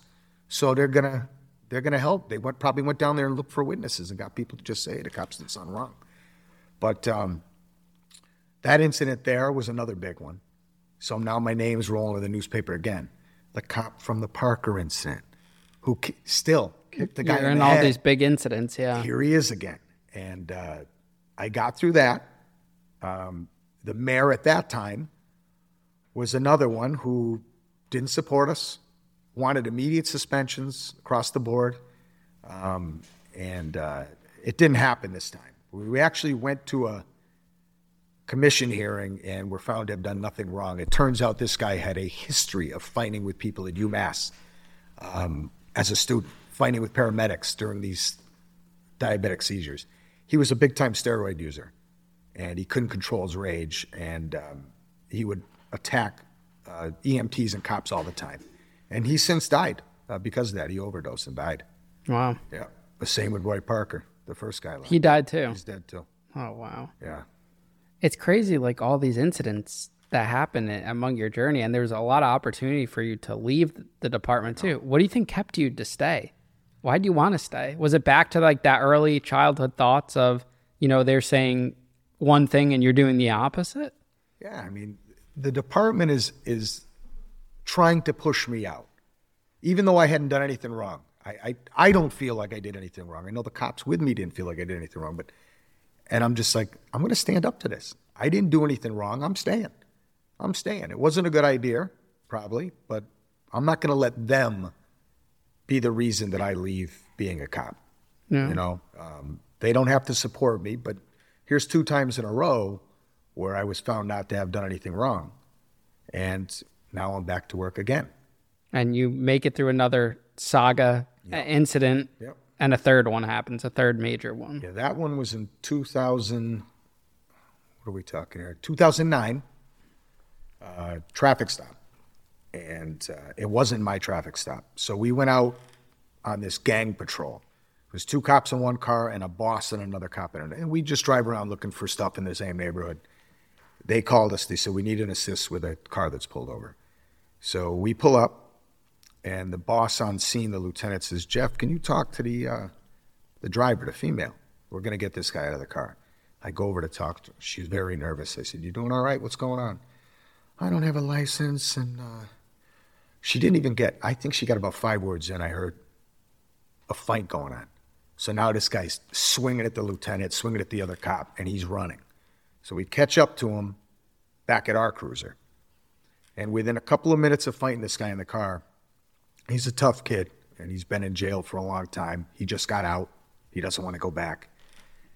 During the fight, I hear my partner yell, He's got my gun. He's trying to pull the gun out of my holster. Smash him. So going through my mind, that gun comes out, we're dead. Or somebody's getting shot or somebody's getting injured. But, you know, there's a gun involved. So I immediately started hitting with my flashlight. The f- quickest thing I could get to. I hit him probably six or seven times, and I miss him probably 11 times. And there's four cops at the scene. Four cops there, yeah. And you guys are at the hood of a car? Hood of a car. So he's prone over the car, but he's fighting, he's, you know, resisting. This isn't your simple, he just won't give you the arm. He's actively fighting. So four cops couldn't restrain him though by that point, or It was he was over the car, but he's he's kind of sliding back and forth. He's kicking at us. You have to get his arms. is he a big guy? Or Yeah, yeah, he's a big dude. He's a big dude. He's been around the block a few times. But you got to remember, this all happened within minutes. So it wasn't like we were fighting him for 15 minutes and we couldn't get control of him. It was three or four minutes. So I finally connect with him good right here. Um, after the fact, he ended up with missing teeth and broken orbital bone. Um, but uh, we get him to the ground. He's still fighting, so I hit him one more time in the back of his calf. As soon as I did that, the arms come out. We ended up getting a medical attention at the hospital. We find drugs in his pocket. Um, and of course, he tried to grab uh, my partner's gun. So we charge him. And wouldn't you know, there was a woman there with a cell phone.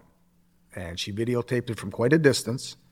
But you could see the light was on on my flashlight. So you could see the flashlight going up and down. So she, that got turned over. And then because of my name, this thing just blew up. could you have tased him in that, or was there not have been enough time? We didn't have tasers then, There was no tasers, no, tasers. body cams. no body cams. So Mace wouldn't have helped. He had a hoodie. He had a hoodie on. did you consider going for your gun at all, or Absolutely. but you thought in that moment, I let me thought grab that them. I was in close quarters.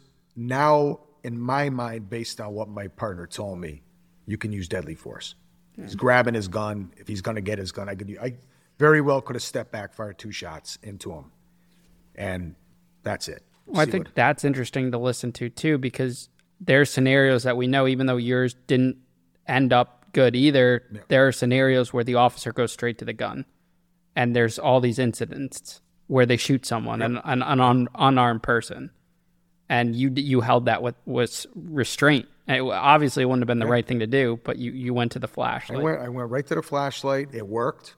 Uh, we got him to the hospital, and then we found out about the video a couple of days later, and then that that changed my life once that happened. Did he need to be have hit, looking back on it now? Did he need to be hit all those times? Could it have been avoided? Could you have only hit him once? Did you even need to use the flashlight in that instance? I don't think I thought about it like that because the only time we gained control of him is when I hit him the last time. So I probably hit him in the shoulder, in the arm, still fighting. Uh, and even the time that I hit him in the face, I wasn't aiming at his face. He had a hood up over his head. I'm just swinging over the top. But at some point, you just felt him go limber when I hit him. A lot of times I hit the cruiser. They actually brought the cruiser hood into the courtroom to show all the dents from the light that missed him. And he was unarmed. He was unarmed. Yeah, had- you thought he had the gun. I thought he had the gun of my partner or was grabbing the gun of my partner, but he himself was unarmed. Yeah. But, uh, you know, it's he went to jail. The videotape came out, and uh, that implodes your life. that changed it. What ha- do you get fired right away? What exactly? Nope. Nope. Uh, I went back to work for about three weeks, th- and then a lot of stress from this incident. And plus everything that I've already been through in the past. I mean, I'm walking a fine line of PTSD, stress. So I go out on stress.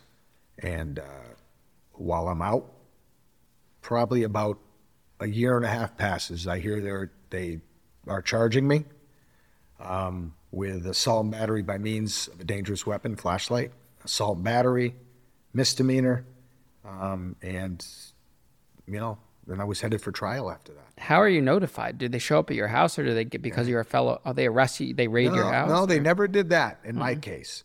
They the cops themselves came to my house, took my gun and my badge. And you're this is while you're on leave. Yep. So you were on leave for a whole year and a half, Yeah. and this is a paid leave. Nope. Oh, you were unpaid for that time. Yeah, Wow. I, I was able for the actually for the first half of it, I was able to collect uh, my vacation money. Mm-hmm. So I have a certain amount of vacations I can use. Once those vacations, four or five weeks, were used, I exhausted my funds. So who shows up at your house the day you're, you got arrested and charged? Uh, a captain, actually two captains, and uh, they're like, "We need your badge and gun." And one of the captains, you know, I hadn't gotten along with for a while, so I just walked up. I just fired the ID in the car. You know, I gave the gun to the other one, and I just fired the badge in the car. I said, "Take him and get out of here." And I just walked away. They whipped, turned around and left. They didn't put you in cuffs or anything. Nothing. Nothing. Did they give you paperwork saying you're charged? Oh yeah. Yep. Oh, so they didn't haul you to the courtroom or No, anything. which was good. I mean, in retrospect, I didn't. Was that didn't happen. because you're a cop? Was that like special privileges? Probably. Wow. Probably, Because the average person would not, they would have been hauled to the cop. They know? didn't even process me. There was no processing, nothing. It all led up to the trial. And then when the trial happened, you know, obviously it's a whole other whole other story. Was there a plea deal at all offered to you? Like, what are your thoughts? What are your feelings? Well, I should say this before I get into the court stuff. Mm-hmm. I don't think I ever did anything wrong. I, to this day, I have no regrets. I, I, I learned that there was a lot that I learned while I was in jail, a lot of experience that in jail, which changed me. But uh, I never thought I did anything wrong. So I was like, this is going to come out of trial. We're gonna talk about this guy's history and grabbing the gun. It was all well documented. The video itself did not veer that much from the report. It didn't. Um, so I thought we're going to be fine. And uh, nope, no, So there was no plea deal. no plea deal. And I thought there would be because now they have a veteran court. So I was a veteran also. And I obviously have never been involved in anything. I'm a cop. Yeah. No record, no anything. Are they going to come? Nothing. I What mean, are your colleagues I wouldn't have taken the deal though, to be honest with you. Because you, you felt that you were innocent. Felt that, yeah. There's no, I'm not taking a deal. what are your colleagues saying to you? They feel terrible, but they're like, Jeff, the, uh, you know, Mike wrote a good report. You guys are all set. I mean, what are we worried about here? But I said, listen, man, I'm not worried about the report. My name, I mean, the public's probably smearing you They as a. know me. 15 years. They think I'm nuts. And this is finally they think they're going to get their piece of me. This is uh, this is just a buildup of the media frenzy, the, the monster that the media created all these years. It's now going to catch up to me during this. Because once I get in the courtroom, do you think any of those jurors are not going to know who I am? Yeah. They all know. They knew the second I walked in there. How are you being labeled in the media after this last incident? awful, awful. I mean, the, the stuff they wrote about me. I mean, I got death threats uh, uh, every day. You know, mail showing up at the house. I'll kill you and your family. Uh, phone calls during the night, and then um, one day, I'm in the house with my wife, and we get a phone call. And this is before the trial and all that. And a guy says, "Hey, man," he says, "I'm going to kill you and your your fucking family." And I said, "Oh, real telephone tough guy. What are you going to do?" He says, "I'm on your front lawn." I look out. There's a guy with a gun standing in my front lawn. So I grabbed my gun. This is before they took it from me. Ran out, chased him down the street. My wife had called the East Longmeadow Police Department, which is a small town I live in just outside of Springfield. And uh, I chased the guy into the woods, and in the, he lost. He took off. So we weren't able to find him, me and the East Longmeadow cops. But the phone number that he called, they were able to trace it, and it came back to a burner phone in the Mason Square area, which is where this incident happened. They went to the door, and everybody there. We don't know who called. You know, it was a burner phone. There's no way you can trace it to who called. But that was that was a scary thing. How was your mental health? Were you contemplating suicide at all? I put on probably 100 pounds. Um, there were many times I thought like that. Uh, I, you know, I'm too much of a coward to do that anyways. And, and you know what? Part of me, when things got bad, I would go back to kind of that Marine mentality, which is don't do this to yourself. You can get through this. You can make it. Uh, but that only helped so much. I, I, ballooned up to about 270 pounds. I mean, I was, I was big, and uh, I was depressed, and uh, I was on meds, and you know, I'm, I'm contemplating the worst coming out of this, and uh, it did. How much time were you facing going into trial? Did you know what like what what what would the worst case scenario could be if you were found guilty? Five to seven years, Okay. maybe. Uh, I mean, it's a assault battery, dangerous weapon. You know, nobody died, um, but you know, I stuck by my story. But I ended up getting, after everything happened, uh, two and a half, 18 months direct. Do you think you never would have been charged if you didn't have those two prior incidents in your file? I don't know that, but like I said, the media and my own department not sticking up for me are the two reasons that I ended up where I ended up. No. And the sense of betrayal uh, from my job was just just awful. What was it like to be on like the other end of the spectrum? Like I'm sure as a cop you saw a lot of individuals go to court. Maybe you had to testify at court. What was it like to be a defendant in a criminal court, fighting for your life? Embarrassed. I was embarrassed. Even though I know I didn't do anything wrong, I was still very embarrassed. It was very hard for me to comprehend how far I had fallen. Even though I didn't think I did anything wrong, I'm in court. People are behind me. I'm the one being charged. You know, they know I was a police officer. And uh, because of the way it was reported, everybody thought I was wrong, anyways. Did you testify in, in your case? I did. Do you think that hurt you or? I don't think it hurt me. No, I think that the jury knew me very well before I ever stepped on that stand, and my own department screwed me during that trial badly. badly. And how, how would you say they screwed you? There was a lieutenant on scene that I told you earlier. A lieutenant. He was the one who initially stopped the car. He's the one who initially started a fight with this guy. And he wrote a report still backing us up that uh, he submitted to the police commissioner. Police commissioner made him rewrite the report four times until it got down to I didn't see anything. Even though on video, he's standing right there over my shoulder. Yeah. Now, during court, I wanted him subpoenaed. He disappeared to Canada for an alleged hockey tournament. Never testified for me. Real coward, this guy. You know, I still see him once in a while. Coward. The same with the commissioner. Then he's a coward too. How long was the trial? Trial was probably a week. Oh, okay, it was a week Yeah, long it was about a trial. week long trial. How long did it take for them to reach a verdict?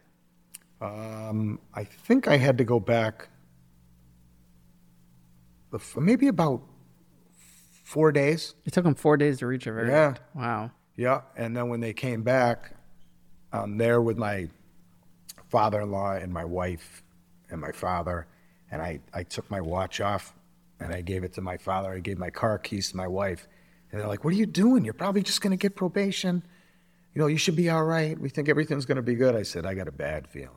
This is before the verdict even came back. Yeah, no, this was after that. So this was the sentencing portion. Okay, so, So the verdict had already come back. verdict came back guilty. Guilty. How did you feel when you got that guilty verdict read to you? Awful. Your heart like sank. Yeah, and I heard my all the cops that, that were there to support me. There must have been fifty of them in there, and I could just hear the, the gasps. You know, I don't think they could believe it, hmm. and they knew what happened. They knew the commissioner threw me under the bus. They knew the lieutenant threw me under the bus, and they also knew the captain of the detective bureau threw me under the bus early on. Not to veer off too much, but the woman who drove the car that night got arrested in East Longmeadow for shoplifting. So she talked to the East Longmeadow cops. She says, "Hey, you know this guy Asher in Springfield's in trouble." Yeah, we know him. They said, uh, "She said, I want to talk to the Springfield police." So a couple cops go out there, and she says, "Hey, I just want to let you know that before you guys walked up to the car that night, he was telling me he's going to run. If he's got a fight, he's going." And uh, she said, "I'd love to to testify for him if I could to get out of my charges." So they brought that back to this captain in the detective bureau. Right in the trash. Got rid of it. Yeah. That's how corrupt it is. And how did you find out all this information? Well, one of my buddies was the sergeant that brought that information to the captain. Um, there were other people in the DB that saw the report keep getting thrown out and rewritten by this lieutenant. So I had friends that were still there, um, but they were actively trying to, to screw me. I mean, they were making it their life's mission to go after me. So, um, you know, there's there's a list of guys that, that really made my life hell. Yeah. You know, I can't imagine, man. I, I mean, you served the country, you served the, the police force, and then just all of this. This is how it ends. yeah. Wow. Yeah, and I was, uh, you know, I, I have a good personality. I get along with everybody on the job. I had never done anything to any of these guys. It's easier for them at that point in our careers for them to cut me loose, watch me go to jail, than to actually defend me. Because you know, cops nowadays, the job has changed. The defund the police movement, Black Lives Matter, things have changed a lot. Um, cops now have cameras on their chest, and they're not. They almost have to act like robots now because they're playing to either the camera here or the camera from the person. So you've got to make a decision, a split second decision now, knowing you're on film. But don't you think that holds the bad ones accountable? Because there, there are bad ones. Oh yeah, yep. It'll do that. I mean, it's actually I like the cameras on the cops because you're right. The bad ones are going to do bad stuff and get caught anyways, and the good ones, the video is going to help clear them from what they did. Um, but a video can be read so many different ways. Yeah. being a Monday morning They can quarterback. cut it. Yeah. Yeah, you can look back and uh, on a video and play Monday morning quarterback. I've got three seconds to decide if this guy's got a gun and I'm hearing gun. I'm not waiting five to seven seconds. I'm not waiting a minute to find out if I'm going to get shot. Yeah. He's getting hit. No, it's so, it's so tough, especially with social media. Like I, I hope one day there could be like a fair, you know, balance. You know, Yeah. Just a, a just balance. I mean, look what they do with the clips. I was watching the whole McConnell thing with him.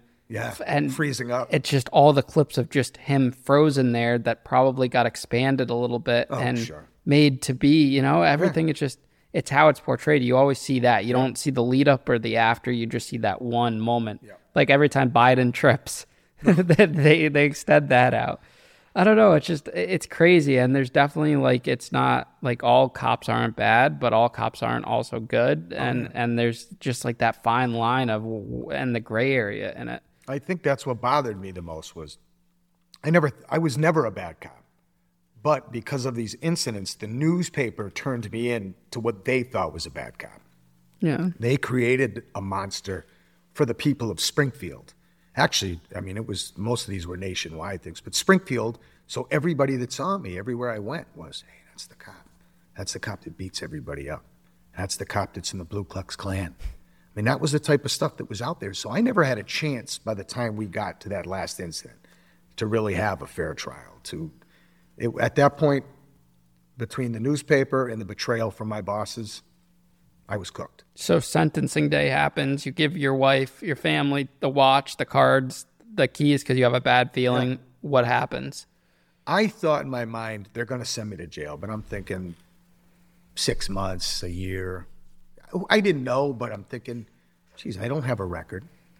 Uh, none of that stuff, but no. You served in the military. Served in the military, and the judge said, uh, I'm giving you two and a half years, 18 month direct, uh, sending you to Franklin County Corrections in uh, northern Mass.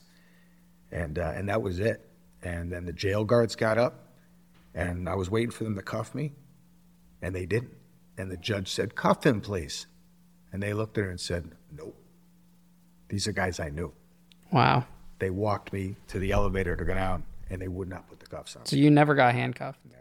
I mean, I did downstairs. Once I got in the prison there, I did. But I had, I looked like Hannibal Lecter in the So they shackled you. They show you. How did it feel to get shackled as a cop, like for the first time? It was awful. I mean, I don't know how to describe it. Are you thinking how like defendants feel now Yeah. at this point? Like, does it make you think about the people that you arrested and how Oh they God, felt? yeah. Like, it puts it into Yeah, perspective. how the mighty have fallen. And what about did they strip search you for that first time? Yeah. How does that feel to to to go through that whole process? Embarrassing, um, humiliating. Uh, my lawyer had come downstairs and he took. You couldn't go with your tie. You had to take your tie off. You know, hanging yourself. They took the tie, and um, he gave me a hundred dollar bill. He said, "When you get there, put this in your commissary so you can buy some stuff." He could give you cash. He gave me cash. I put, this is But here's the crazy. wild part. I put the cash in my pocket, and then when I got to jail, they put it all in property. So I got that hundred back when I left. Uh-huh. So I wasn't able to get any commissary till it opened up for people to start putting it in. So that hundred was nice. I had that hundred right when I got out, but Yeah, nice little Yeah, something. yeah. So you're a former cop that goes to a Massachusetts state prison, right? What's that like? County How- jail. County jail. county jail, yeah. How are you treated? Are they? Do you go in general pop? Do you go in in the SHU in the hole? What happens? I was in a protective cell the first probably uh, seven, eight days, which they only bring you out for one hour. You take a shower in the little metal box. You know, they give you soap and something else, a toothpaste. That's it. Um, but they kept me in. It was a small. It was a cell block. It had two doors, one for another prisoner who was there for a dangerousness hearing, and then me. It was 23 and one for a week, uh, with minimal phone contact. And of course, all I'm thinking about is my wife, my son, uh, my daughter, and uh, it's it was terrible. It was terrible. I mean, just You have to be going crazy too. I remember the first time I'm put in a box like that. You, you get like claustrophobic, and you're just you're losing all because you lose your freedom. plus you're depressed. I was depressed. My PTSD was kicking in. Uh, you know, I didn't know what to do. But the guy next to me, you know, of course, you're right next to each other. He had no one to talk to before I got there, so we start talking. And I found out he said, oh, "I used to be a great candlepin bowler, and I was on this show in the in the '80s. I was a kind of a championship candlepin bowler." And I said, "You know, what are you here for?" And he says, "Ah, drugs." He said, and I said, and he said domestic stuff. He said, They're keeping me for 90 days. I only got 11 days left. So I said, Best of luck when you get out. He goes, I'm on the straight and narrow now. I'm going to go to casino. I'm going to go to Mohegan. I'm done, you know, I'm done using drugs. Um, I got a letter from him when I finally got over to APOD and started getting into the, the serious guys. I got a letter. And he said, I just want to let you know I'm doing great. I went to the casino. Everything's fine. And then four days later, a sergeant come up to me and says, "Hey, remember the guy you were in with in the in the holding block?" I said, "Yeah." He said, "He OD'd yesterday. Oh wow. He was in Holyoke, Mass. He had probably taken what he was used to taking when he first went in, Yeah. and uh, and he died. And I still have that letter at my house. Yeah. That guy, pretty wild. Yeah, I'm sure you see a lot of that in general, like as a cop, uh, seeing de- uh, defendants, you know, re-go through the system and everything. Yeah, yeah. Now you're putting the general population. How are the inmates treating you as a cop? One of the first things the guard told me was, uh, "Don't let anyone step into your cell. Whatever you do, that's your space. Nobody else comes in." Day one, hour one, big black guy comes up to the door. Hey man, how you doing? Can I help you out? Do you need anything? And all of a sudden, there's one step, two step. And those cells aren't big, and I knew what was coming. And because I looked behind him, and I saw a guy kind of peeking in the door like this, and I'm like, I'm gonna get jumped. So he came up. He's like, "Nice to meet you." As soon as he stuck his hand out, I swung as hard as I could, and I caught him right on the chin, and I leapt on him, and I just started hitting him as hard as I could. And within minutes, the COs were there. They broke it up, and uh, that was it for that guy giving me problems. They left you in the unit after that. Yeah, yeah, Wow. So are the COs looking out after you because you're like a fellow officer? not really. They. Some of them were great. Don't get me wrong. There were some guys that uh, they knew. My brother-in-law, who's uh, chief probation officer in Massachusetts, they knew people I knew. They knew cops I knew. There were some very good guys, but there were some guys that, hey man, they're telling inmates he's a cop. He's a cop. They all knew. A lot of them knew, but they told everybody How does an inmate view a cop in prison? like a pedophile, Like a pet, it's just as bad. just above. no matter, regardless whether you're a good cop or anything, you're labeled as a pedophile.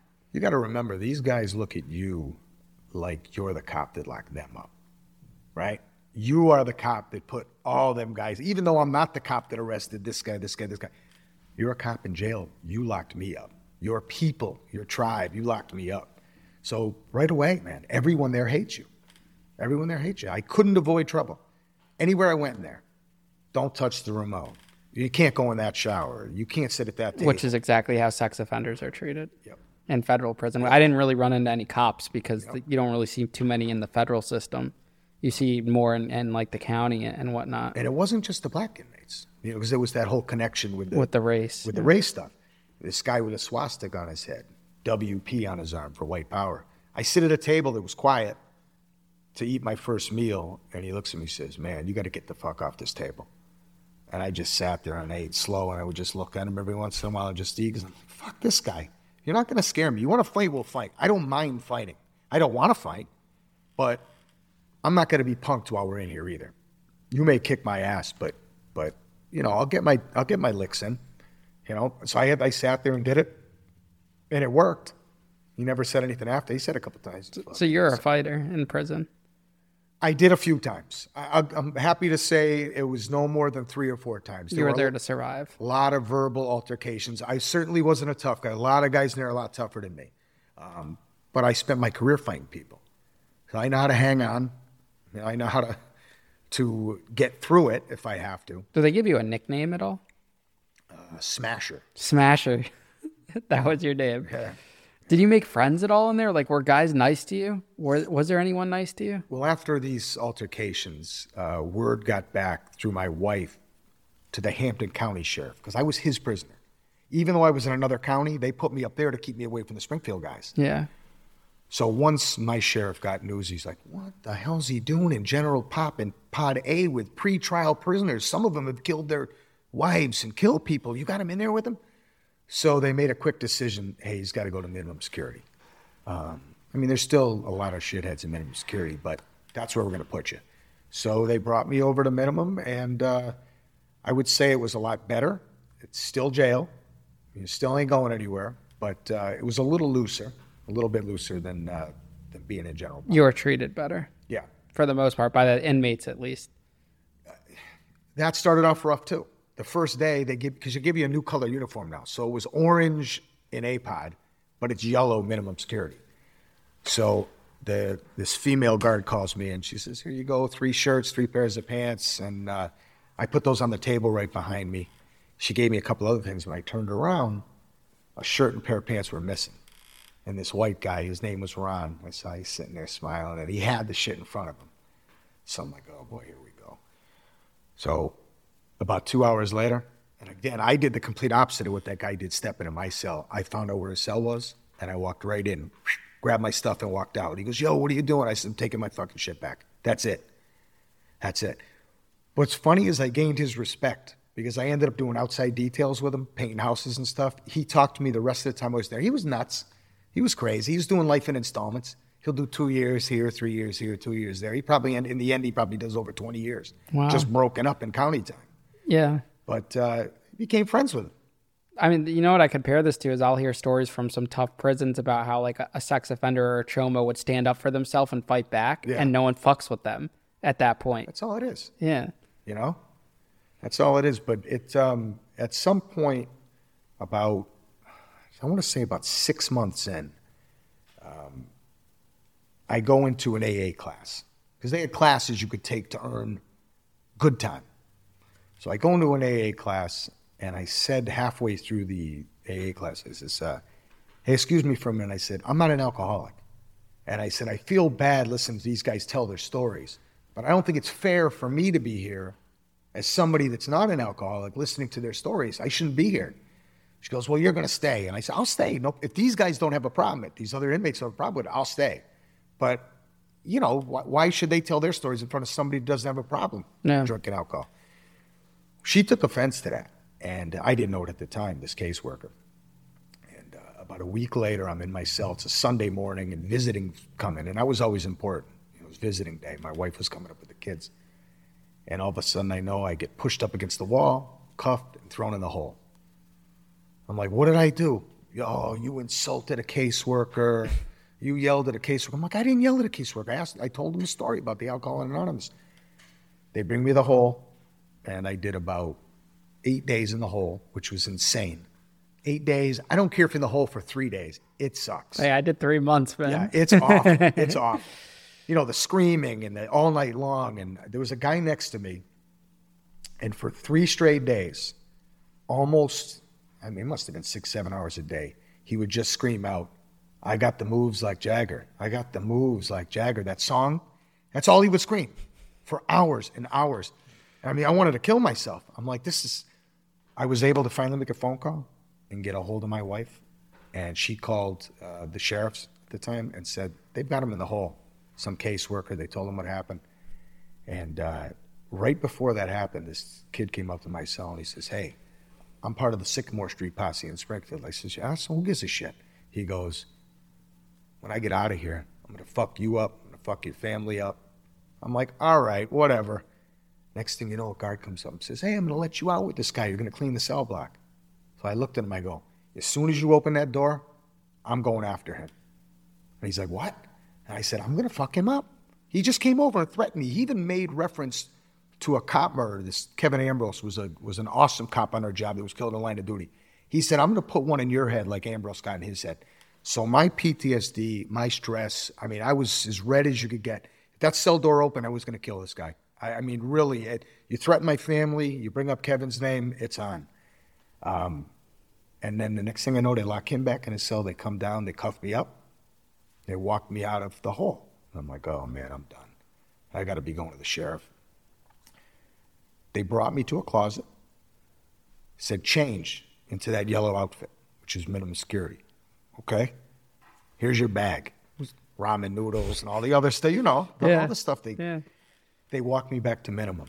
And I remember the guard saying to me while I'm walking up the steps, he goes, Jeff, he goes, I can't believe the two things I just saw this week. And I said, What? He goes, Number one, I've never seen anybody go from the hole back to minimum security. You're supposed to go back through the pods, kind of earn your way back to minimum. Yeah. He goes, I've never seen that. He goes, Number two, all 12 of the inmates that you were in that class with wrote statements supporting you and not the caseworker. And I'm like, Are you kidding me? He goes, No, all of them.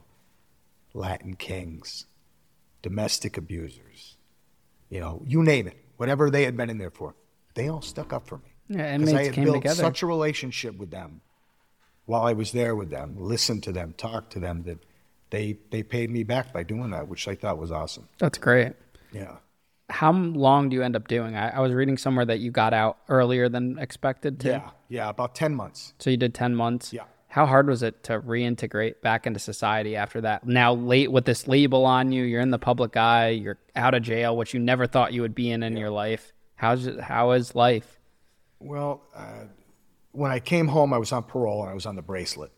Um, so I had the bracelet on my ankle. And it was the winter, which was great because I could just wear my sweats and nobody saw the thing. Yeah, I wore my sweats and long socks Right. the gym all the time. Yeah, right. So nobody saw it. I had to, uh, I had to write a schedule. If I want to go to the movies, go to the grocery store, they had to know the times I was going. I didn't find it hard to get back into stuff. I, I was, to me, the best reward I got was the, looking at these prisoners in a different way than I ever looked at them as a cop. They all had a story. It was there was a way that all these guys ended up where they ended up, and uh, I appreciated listening to their stories. You know, you get the guys, the cops did it to me, and the cops framed me, and I, but I got to know their individual stories, and I'd never met, talked to people like that firsthand. And it, to me, I got a lot of satisfaction on when I left there, them hugging me, you know, them wanting to stay together, um, and uh, and meet up with me in the future and talk and stuff like that. It was it was it was very rewarding. You see the totally different perspective than what you're used to. Yeah. Like the opposite of what your whole life was military, police, and you go and see that. The only normal guy I had was my next door neighbor, my cellmate next door. He robbed 25 million from his brother. 25 million. So I said, "What are you doing in a county jail? 25 million? I mean, that's like you ought to be in federal lockup or state." He goes, uh, he goes, uh, I was a jail guard at Walpole in Massachusetts. And he said, because I was a jail guard there, they can't put me in a state facility, so they tucked me in out here. So I'm like, who's your brother? He's like, Dane Cook. You know Dane Cook. Yeah. The actor and comedian. Yeah. His brother Darryl. Didn't he steal from his own brother? I, Yeah.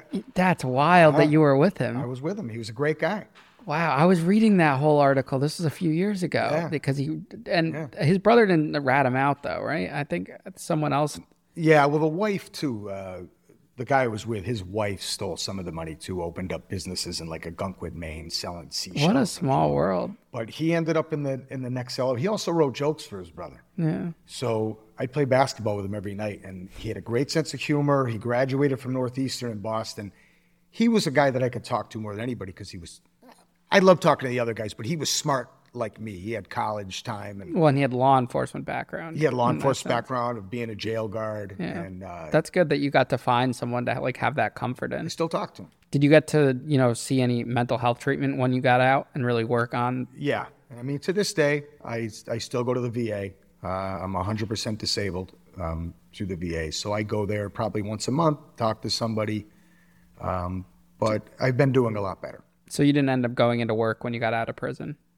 No, because I'm 100% disabled vet at that point. Yeah. You can't work. Uh, I can make a certain amount of years, so I do work for UPS every winter, No. uh, which is great money in about a three month span. Um, and I'm working with a lot of other retired cops and troopers, Mass State troopers. They love doing that work. That's great. Yeah, so that's it. My wife's my wife works. Um, What do your kids think of this whole situation? Are they old enough to comprehend it? oh yeah, my point? son's 21. My daughter's 20. Um, What do you do? You have a, like a sit down conversation with them, especially with like with tensions in America right now and the way things happen. yeah, my son wanted was talking about becoming a cop. I'm like, nope, you're not doing it. No way, no way. It's not the same job as it was when we first came on, and it it, it will never be again. I had a lot of fun my first couple of years. Loved it. No more. Yeah. You know. Wow. And what do you say to the individuals that might put you in the same category as other officers that have might have abused the badge or were put in the public eye, and you could very well be put into that category? Oh yeah. What, what do you say to them? there's almost a, a lot of them you can't argue with because if they think you're wrong, you're wrong. It doesn't. I could tell them all day long about the gun and the, this and the knife under this guy. It doesn't matter. They don't like people don't like to see brute force. People don't like to see billy clubs. They don't like to see flashlights. Anything that involves brute force, They want nothing to do with it. Uh, it's I think it's easier if they see somebody shot once. You know, did the guy turn? Was it a legit reason to shoot? It's cut and dry. You know, the cop was wrong. The guy didn't have a gun. He's wrong. Or yes, he had a gun. The cop was right. When it comes to hitting somebody, that's the stuff that people get nervous about. They don't like to see that. So I don't care how anybody looks at me these days. I'm a happy guy. You know, I, I, I moved on. I work for a nonprofit now uh, for first responders um, that I get a lot of satisfaction out of. And I get to work with some of the cops I used to work with doing it. And now, what's your message? Like, what do you want people to take away from your story? They listen, they hear this. What do you want those takeaways to be? What do you want someone to get inspired about hearing and listening to your story? Well, I mean, you can't let failure determine the rest of your life. You can't. Uh, even though I don't think I did anything wrong, I still took a nosedive off the map because of the news and everything else. Uh, I think that you just have to rise above, uh, restart your life, uh, you know, pick a plan, and uh, and stick to it. I again, I I'm a personable guy, so I can jump into anything easy. Um, but you know, don't give up.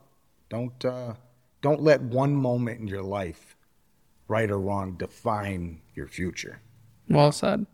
Jeff, thanks for coming on the show yeah, today, Ian, man. I loved it, man. Yeah, great conversation with you. Yep. Yeah, I, I think you're definitely one of the people that we have back for a part two one day just to hear like all the you were on the force for, you know, 15, 16 years. Yeah. I'm sure you got stories for days, man. Hey, I'd love to. Even you and Chicky sitting here going at each other, man. I got to call up Chicky. Yeah, that's right. that'd be awesome. That's right.